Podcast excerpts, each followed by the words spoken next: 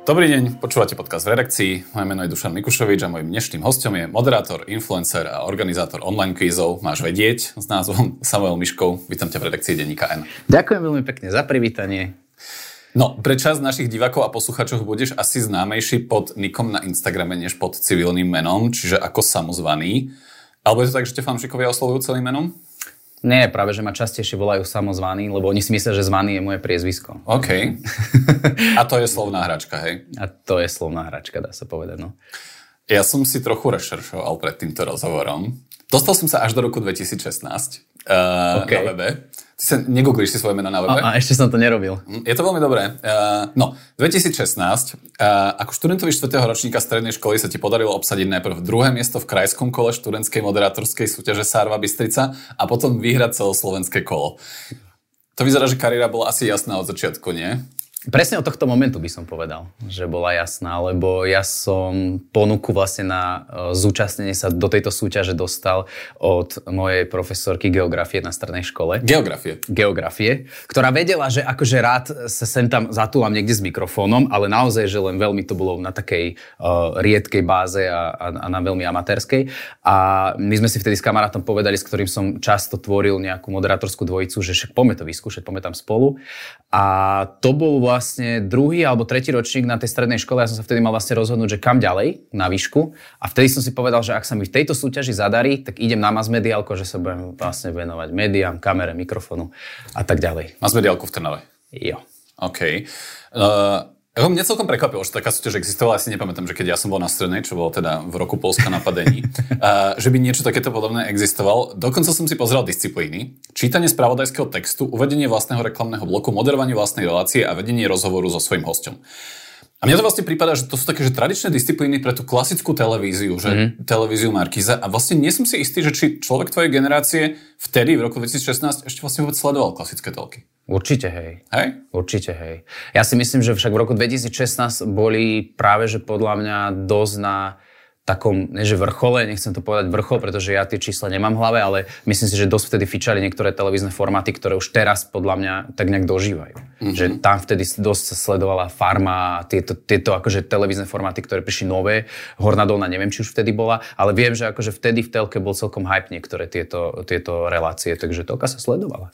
A ty nie si taká tá generácia, ktorá už vtedy pozerala Goga, alebo proste, že ktorý, ktorá sledovala youtuberov? Ne, mňa akože youtuberi ma úplne obišli, ja mám možno pár vybraných youtuberov, ktorých sledujem a sú to tiež ľudia, ktorí sa venujú skôr témam, nejakým zaujímavostiam, pro, niečo, čo sa podobá môjmu kontentu, ktorý ja robím na sociálne siete, ale napríklad Gogo ten ma úplne obišiel, to vôbec mm-hmm. aj z týchto veľkých youtuberov, Selassie, vôbec, vôbec netuším. Mm-hmm, OK, čiže to išlo mimo teba. Mm-hmm. Čo si lákalo na moderovaní? Alebo vôbec ako keby na tejto mediálnej robote? Dobrá otázka. Na ty som sa nikdy nezamyslel, že čo ma vlastne lákalo na to ísť pred ľudí. Či bral si to tak, že máš na to talent, hej? Uh, ja som to... Asi som... Talent asi nebol uh, nejaký faktor, ktorý som do toho nejako zahrňal, ale myslím si, že mi bolo príjemné to, že mi je prirodzené robiť niečo, čo os, ktoré, z čoho ostatní majú nejaký strach.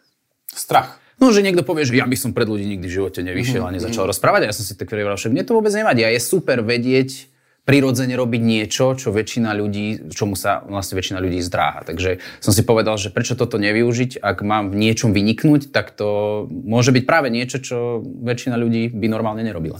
Čiže si šiel na mesmediálku a popri škole asi si sa zamestnal v lokálnej mestskej televízii. Áno, to je, čo je? Všetko o mne viete. Ja rešeršujem.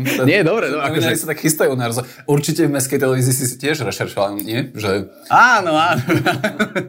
nie, ale také veľká pochvala. Akože, wow. No, to ja som dokonca videl niekoľko tých reportáží, hej? hej. Uh, otužovanie, parkovanie, nedostatok hrobových miest, čiže pomerne...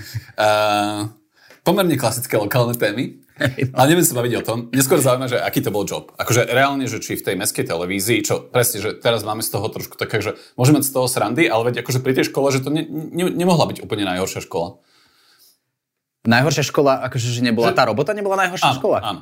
To nebola, to je pravda aspoň človek tak trošku nacítil to, ako to v redakcii funguje, akým spôsobom sa nakladá s informáciami, aká je zodpovednosť napríklad pri uh, spracovávaní nejakých informácií. Uh, a tá práca bola pre mňa fajn zo začiatku, kedy ma to dosť bavilo, e, spracovať tieto témy, ktoré si tu práve teraz vymenoval, pretože to boli zaujímavé témy, však nedostatok hrobových miest je zaujímavá téma. To je podľa mňa, že, že, že úplne fenomén, ale nie teraz akože vážne, ale to je, to je normálny fenomén, ktoré riešia proste všetky ano. samozprávy. Áno, áno, takže to ma bavilo, ale potom bohužiaľ prišla korona mm-hmm. išiel COVID a mňa to prestalo baviť. Prestalo ma baviť riešiť tieto témy.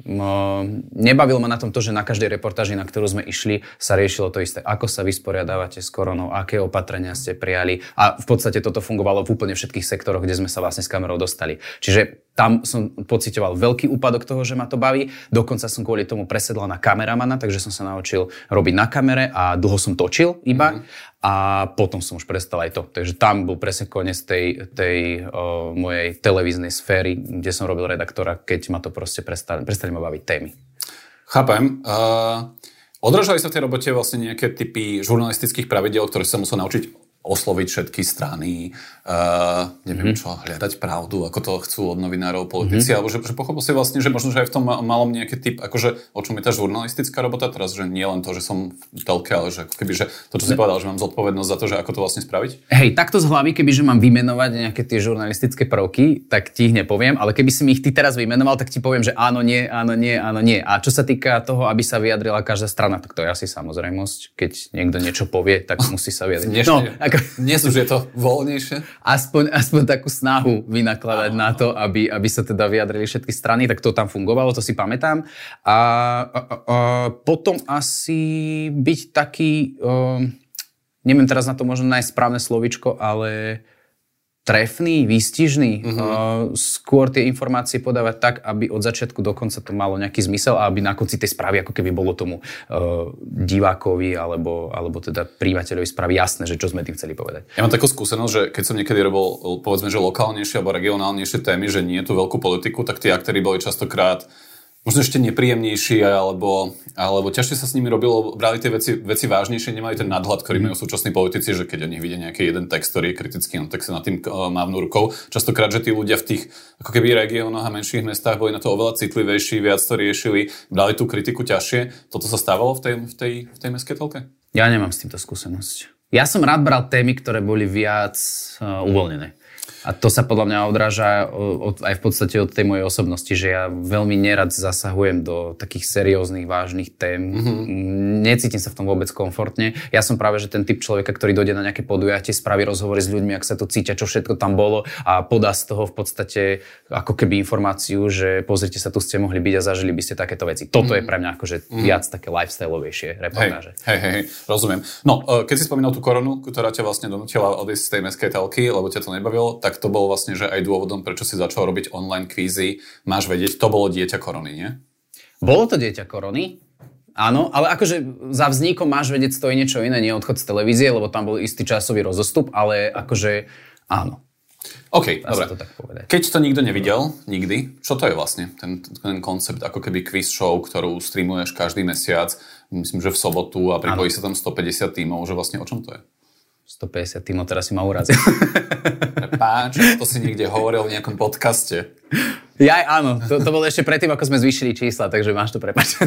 nie, nie, nie. Uh, to teraz, koľko sa tímov zúčastní, úplne jedno. Máš vedieť, je live stream v prvom rade. Je to v podstate produkt, ktorý sa vysiela v reálnom čase.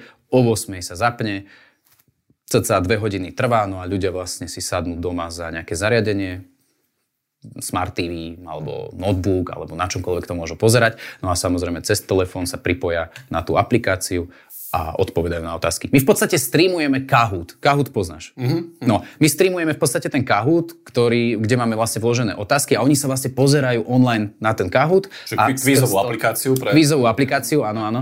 A vlastne skrz telefón, kde majú tú aplikáciu stiahnutú, vlastne v živom vysielaní odpovedajú ako keby na tie otázky. Čiže... Ktoré vymýšľaš ty? Ktoré som vymýšľal istú dobu ja, istú dobu môj spolutvorca, kolega Palike Matava, takže sme si takto nejako pomáhali a teraz už posledne to je všetko na ňom, keďže ja som s tým časom trošku biednejší. OK. Uh... A dôvodom, prečo to, si to vymyslel, bolo, že predtým si chodil na klasické tie kačmové kvízy, ktoré boli v tej dobe populárne a vlastne korona tomu zabránila? Presne ako hovoríš, úplne presne. Ja som mával uh, offline kvízy, mali sme ho každý pondelok podstate sme, to bola taká pásovka, by som povedal, že fakt, že sme išli non-stop tie kvízy a mňa to extrémne bavilo, ja som ich aj rád tvoril a teraz prišla korona, pozatvárali sa podniky a keďže tento môj kolega, ktorého som spomínal, ten spoluzakladateľ, máš vedieť, bol kameraman a ten technický typ ako keby, tak mal k dispozícii techniku, ktorou sme to mohli spraviť a mne tak iba tak napadlo, že však poďme tie kvízy proste dať do nejakej online podoby, lebo boli tam nejaké pokusy počas korony, že robili sa online kvízy, ale bolo to hrozné, kvalitovo, celkovo to bolo úplne zle. Tak sme si povedali, že poďme spraviť online quiz, ktorý bude fakt, že naložený, bude to, bude to mať všetko, čo to má mať a, a tak prišlo máš vedieť. No. Čo nás baví na tých kvízoch? Akože aj tých krčmových, aj tých tvojich? Mňa osobne? Myslím si, že ľudí. Prečo to vlastne, že sledujú a prečo na tie kvízy chodia a prečo je to vlastne pomerne veľký fenomén aj akože v menších a väčších mm-hmm. mestách? Tak ja to chápem z tej perspektívy svojej, že mňa tiež napríklad baví hrať vedomostné hry. Baví ma testovať si, čo neviem a baví ma pri veciach, ktoré neviem sa ich naučiť. Že toto je možno ten taký hlavný prvok. Ďalšia vec podľa mňa určite pri tých krčmových kvízoch je to, že sa s kamarátmi stretnem nie za účelom teraz rozprávania sa na nejakú danú tému, ale stretneme sa za účelom, že ideme spojiť naše hlavy, naše sily, aby sme spoločne dokázali nejaký výsledok. Čo je podľa mňa úplne v pohode porovnateľné s tým mm, ísť si s kamarátmi zahrať futbal alebo ísť športovať napríklad s kamarátmi. Tiež chceme v podstate spolu docieliť výhru v istej podobe a to je podľa mňa to, čo tých ľudí baví, že sa tam stretnú s kamošmi, niečo si spolu dajú, niečo sa nové naučia, je to taký mix všetkého a spoločne možno sa potom môžu radovať z toho, čo im išlo a zasmiať sa napríklad na tom, čo im nešlo. To je podľa mňa tak. Keďže máš skúsenosť vlastne, že z tých aj krčmových kvízov, offlineových, aj z tých onlineových, čo robí ten dobrý kvíz dobrým kvízom? Akože, že sú nejaké pravidlá, že ako vymyslieť tie otázky, systém, počet kôl, spôsob odpovedí tak, aby to tých ľudí vlastne že bavilo, aby to nebolo ako písomka na dejepise, že proste kedy sa narodil Napoleon? Chcem pochváliť tohto človeka ešte raz na kameru, že má extrémne dobré otázky a je to najpripravenejší a najlepší... Uh, toto, toto bude vyzerať, že si mám respondentov, ktorým si... Podaj mi peniaze. Dobre, be, be, beriem späť ten kompliment, povedal si, že som ujo, čiže... Dobre, nie, ale naozaj, naozaj iba, iba som takú malú sumku chcel som hodiť. Uh, čo robí kvíz uh, dobrým kvízom, je, je skvelá otázka. Uh, dlho mi to trvalo, kým som si ja určil ako keby tú celú štruktúru toho kvízu, aby som to odpozoroval na tých ľuďoch, čo ich vlastne baví. Uh, pre mňa najdôležitejšie bolo to, aby každú chvíľu sa dialo niečo iné. Nemohlo sa stať, že počas kvízu sme mali, ja neviem, dve alebo tri kola, ktoré si boli pri najmenšom podobné. Mm-hmm. Snažil som sa stále, aby typ odpovedí bol iný, aby typ otázok bol iný, aby forma e, toho, ako sa to pýtam, napríklad bola iná. Čiže ja len skrátke môžem spomenúť, že ja neviem, začínali sme kolom, kde vždy mali na výber ABCD, že to bolo 5 otázok na ABCD. Hneď na to sme to zmenili a išli sme na Uh, napríklad tému alebo kolo, ktoré bolo kategorizované. Väčšinou som mal, ja neviem, napríklad krajiny sveta, že v každom kvíze sme mali nejakú inú krajinu. Čiže ako keby na každý kvíz sa mohli tešiť, že aká krajina príde teraz, 5 otázok na tú krajinu. Hneď po nich sme mali 5 pesničiek. Po 5 pesničkách sme mali krátky kahút, po krátkom kahúte sme mali 5 filmov, po 5 filmoch sme mali ich voliteľnú tému, ktorý si, ktorú si volili na predošlom kvíze, čiže na to sa znova tešili. Viem, že som istú dobu dával dokonca kvízové ochutnávacie kolo a teda, že som im napríklad, ja neviem, kúpil originál značky sa to môžu hovoriť. Ale hej. Originál, uh, napríklad mm, Kinder produkt a fake z obchodného reťazca Lidl a ja som im to hodinu pred kvizom všetko naserviroval na tacky, porozdával po stoloch, oni to mali poochutnávať, ako tým sa dohodnúť, ktorý je to práve, ktorý mm-hmm. je ten... Mhm. Stále prinášať niečo, čo v čiže, hra, iné. čiže aj hravosť, ako keby, že, že, že nemôže to byť naozaj, že, že len zaškávačka. Áno. No a zlý kvíz je, keď je ťažký? Zlý kvíz je keď, je, keď sú otázky stanovené až príliš prvoplánovo, si myslím.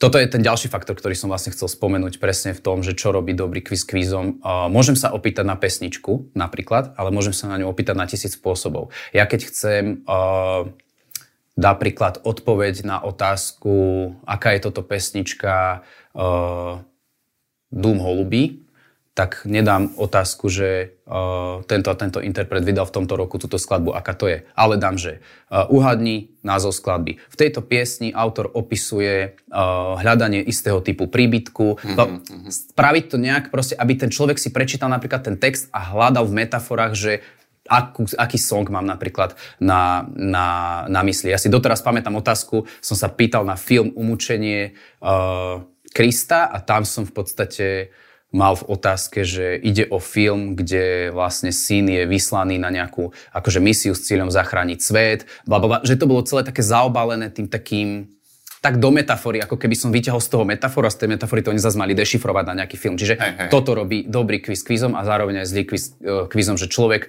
uh, nemá ten level. Buď to vie, alebo nevie. To je zle.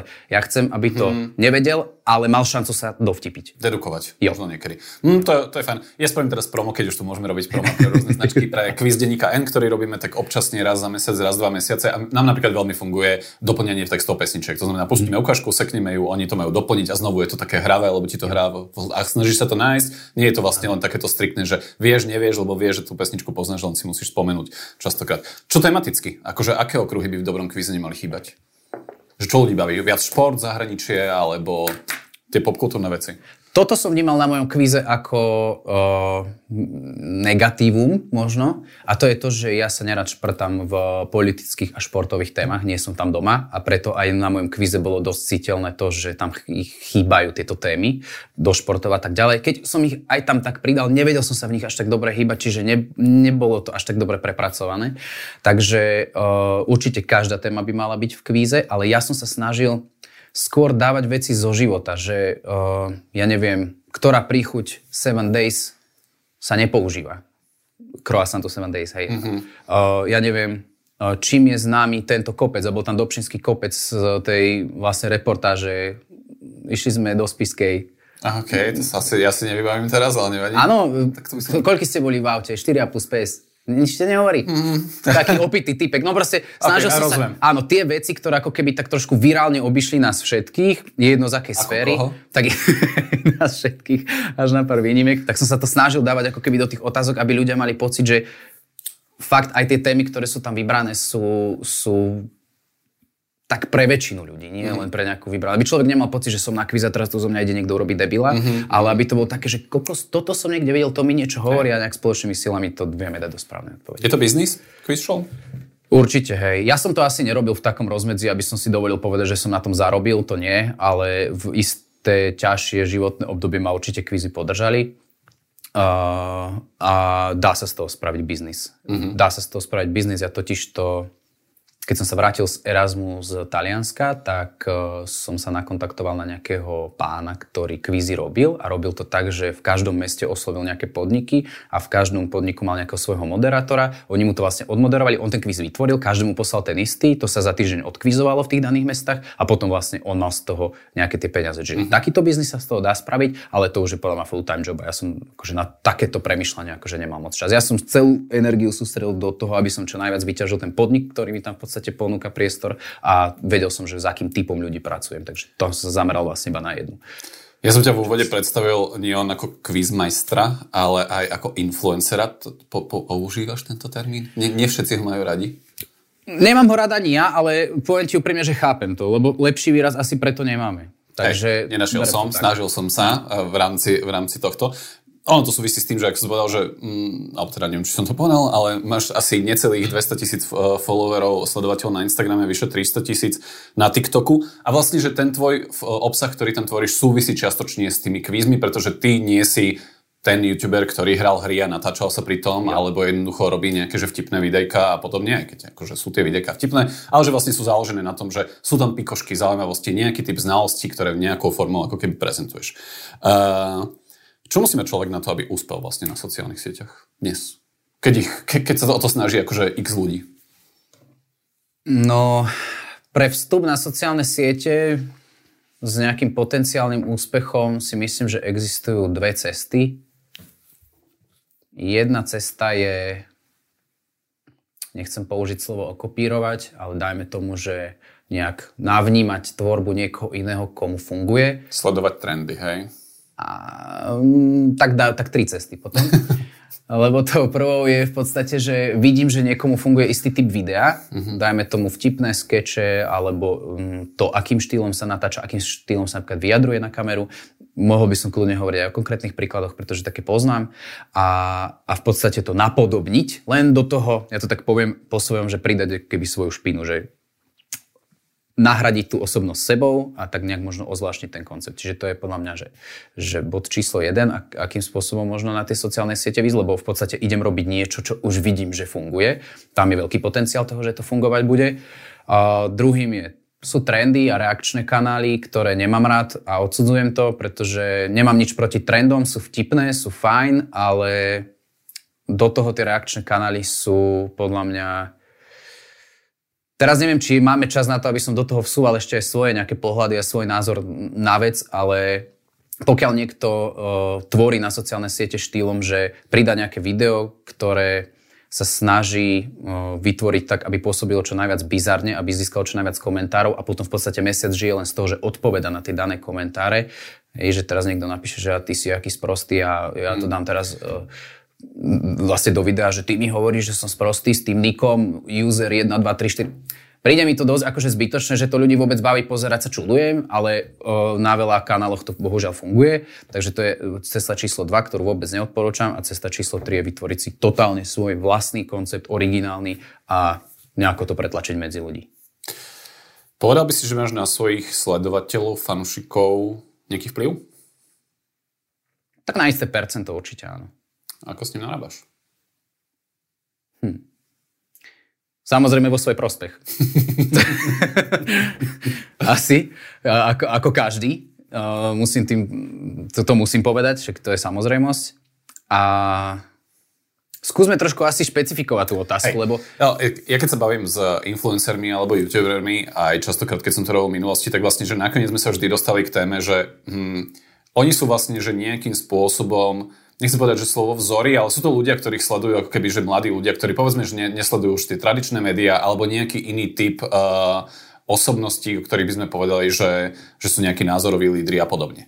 A teraz vlastne vždy som sa ich pýtal, že či si to akože uvedomujú, že majú aj častokrát nejaký že spoločenský dopad. Že nie len to, že OK, samozrejme, že ty oslovuješ s nejakými zaujímavostiami, chceš svojich ľudí proste pobaviť, chceš im dať nejaký zaujímavý content, chceš im aj priniesť nejaký typ vedomostí, ktorý nemali, že o tom je vlastne ten tvoj kanál ale že máš možno že nejaký že spoločenský vplyv. Teraz neviem, keby že sa proste niečo deje, vieš, akože keď, keď sme sa bavili rozumiem, o tom rozumiem. covide, že, že či si rozmýšľal, že do akej miery vstupovať do tých mm-hmm. debát, očkovať, neočkovať mm-hmm. a, a tak, že, alebo či si, si proste že držal tej, tej, že toto ja nechcem, lebo je to polarizujúce, no influencerov, youtuberov mi to takto povedalo, alebo napríklad, že si zvažoval, že mám nejaký vplyv, tak možno, že podporím niečo.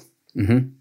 A nechcem ťa nabádať, aby si to robil, len ma zaujíma, či ja, takto rozmýšľaš. Áno, áno, ro, ro, ja úplne rozumiem, že čo sa teraz pýtaš. Uh, ja ti to poviem tak, že myslím si, že je veľká chyba, že keď si niekto myslí, že s nejakým publikom alebo s ľuďmi, uh, ktorí ho sledujú, nejak automaticky narastá um, Dobre, nechcem sa zamotať, tak to poviem úplne, úplne jednoducho z môjho teda pohľadu. Ja to presne nerobím kvôli tomuto dôvodu, pretože takisto ako sa o témach, ktoré nerozoberám na sociálnych sieťach, nerozprávam so svojimi kamošmi a so svojou rodinou, pretože ma to nezaujíma, tak, tak preto si nemyslím, že by malo byť správne, aby som to rozoberal na sociálnych sieťach. Vždy, keď idem niečo na sociálne siete dať, vždy to musí byť v súlade s tým, že ma to zaujíma, mám čo k tomu povedať. Uh, nikdy v živote som si nepovedal, že teraz sa idem vyjadriť k niečomu, len preto, že to je ako keby nejaká hlavná spoločenská téma v tomto čase. Pokiaľ, pokiaľ by sa ma to nejak bytostne týkalo, mám k tomu čo povedať, tak rád sa k tomu vyjadrím. Ale zatiaľ nemám pocit, že prišlo niečo také, k čomu by som si ja akože nejak seba reflexívne povedal, že áno, k tomuto, k tomuto určite mám povedať nejaký názor a má, má to nejako ovplyvniť názor aj ostatných.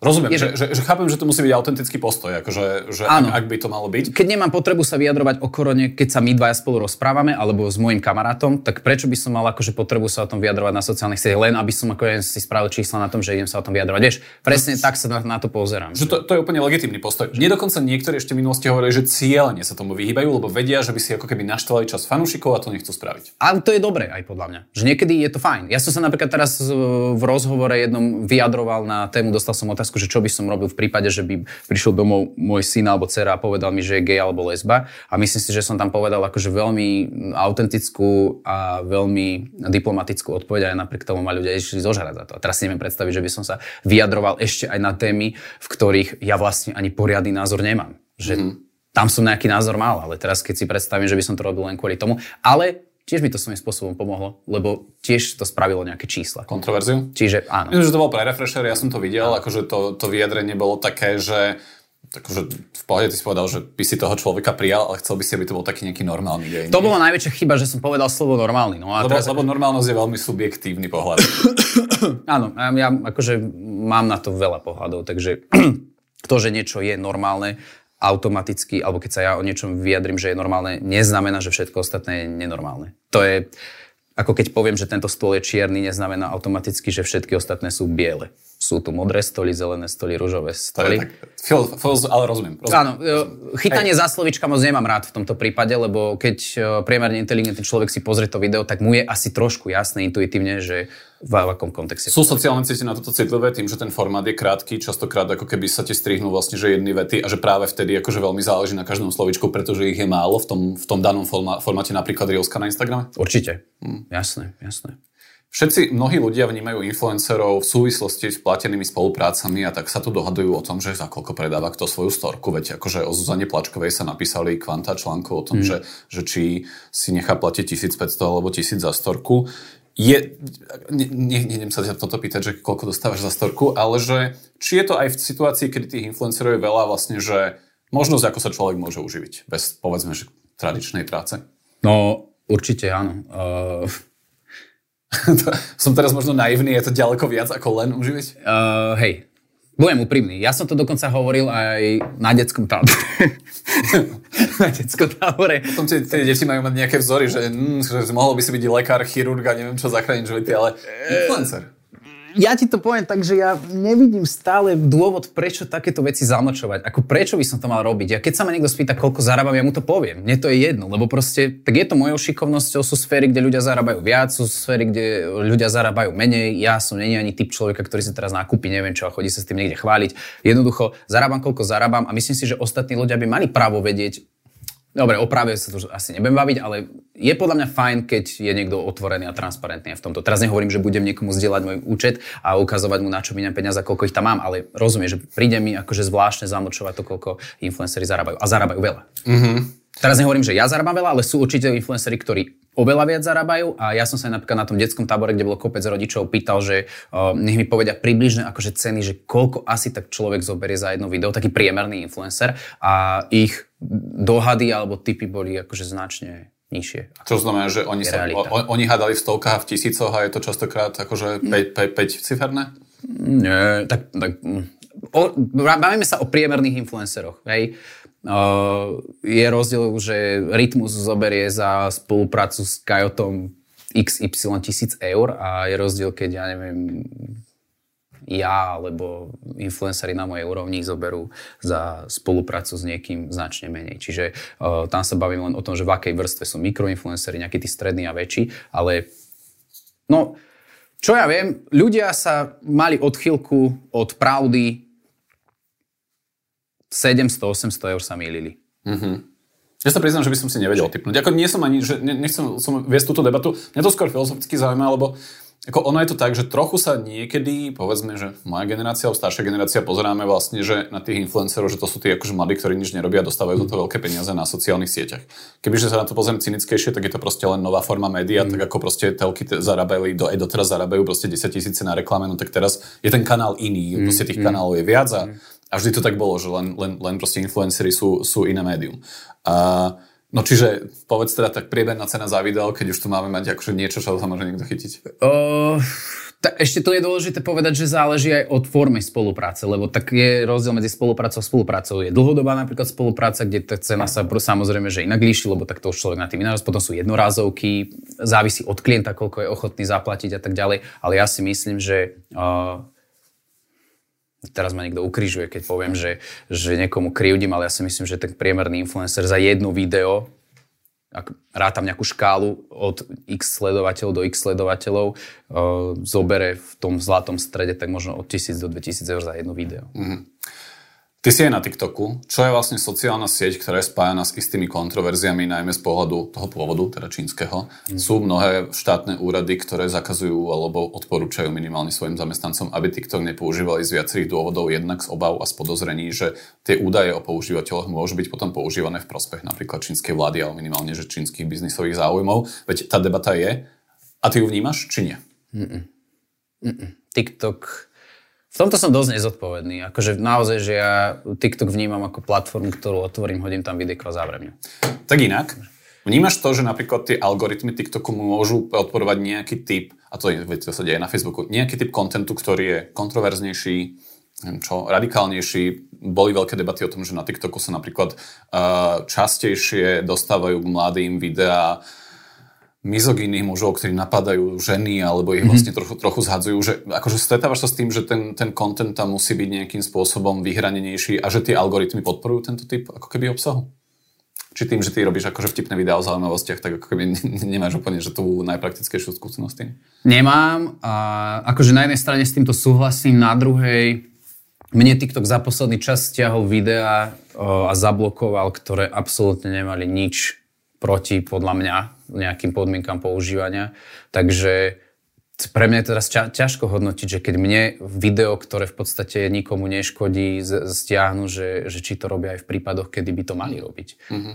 To neviem, lebo ja, môj, uh, moja For You page, ak to tak môžem nazvať na TikToku, a teda to, čo mne vyhadzuje, sú podľa mňa, že iné veci, ako sa teraz o nich bavím. Mm-hmm. Že neviem to posúdiť hlavne kvôli tomu. Mne mm-hmm. tam zase opäť vyhadzujú zaujímavosti, videa o vesmíre, o, o proste kaďakých vecí. Súvisí s tým, čo, čo sleduješ a robíš. Áno, áno. Mm-hmm. To, čo ma zaujíma. Čiže ja mám tú For You page tak vyselektovanú, že mne sa málo kedy dostane niečo takéto kontroverzné pod ruky. A aj keď si pamätám, že napríklad sa mi tam dostali, uh, to bola taká, taká vlna, že sa veľa ľuďom aj mi to posielali, objavili príspevky, kde boli fotky nahých žien, ale v podstate TikTok to nemohol zablokovať, alebo respektíve asi to mu nejakým istým spôsobom trvalo, lebo to boli ženy z nejakého kmeňa, mm-hmm.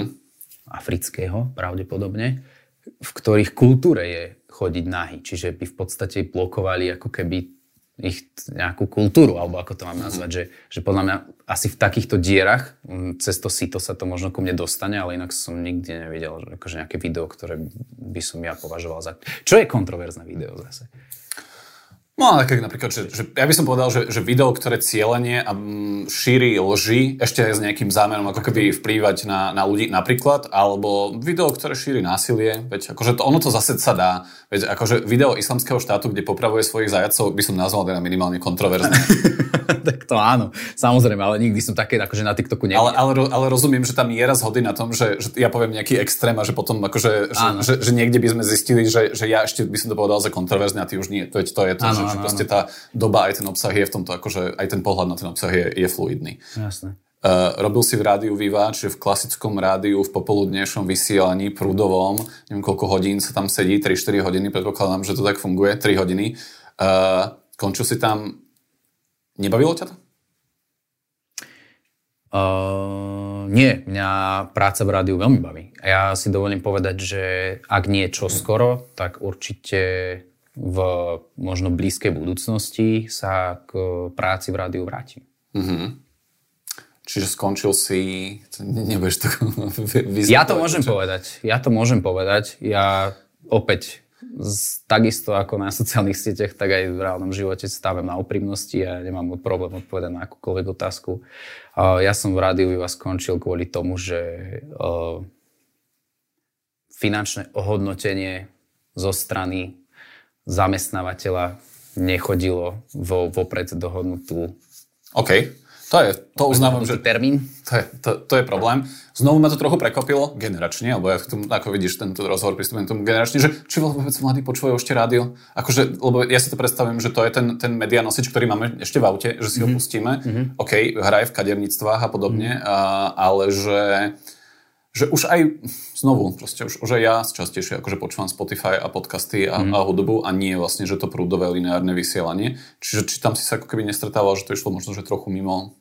Určite, hej. Ale ja si myslím zase, že rádia uh, sa snažia čo najviac prispôsobiť tú programovú štruktúru tak, aby, aby práve že zaujali možno aj tých mladších. Snažia sa možno prepájať aj ten online priestor s tým rádiom, však to vidíme veľa, takú snahu, tak v podstate to robíte aj vy, hej, že tiež ste v podstate uh, periodikum a robíte podcast. Čiže ja si myslím, že tie rozhovory... A aj Reelska musíme začať čoraz a... viac, aj akože v taký ten formát, ktorý funguje, vysvetľovanie v Reelskách a podobne. A, učia, a chodia sem ľudia, ktorí nás to učia, tých novinárov, čo to robia 10 rokov, že ako to skutočnosti robí na Instagrame. No, no, no. Tak, takže ja si myslím, že, že to rádio ešte má nejakú šancu pritiahnuť tých mladých ľudí, či už sú to napríklad rozhovory s interpretmi, alebo ja neviem, proste nejaké tie zaujímavé Reelska, nejaké zaujímavé témy, ktoré sa tam rozoberajú, ale máš pravdu jednoducho v tom, že už dnes je málo ľudí, ktorí vyslovene, že podľa mňa ciele nepočúvajú rádio v aute. Čo chystáš do budúcna?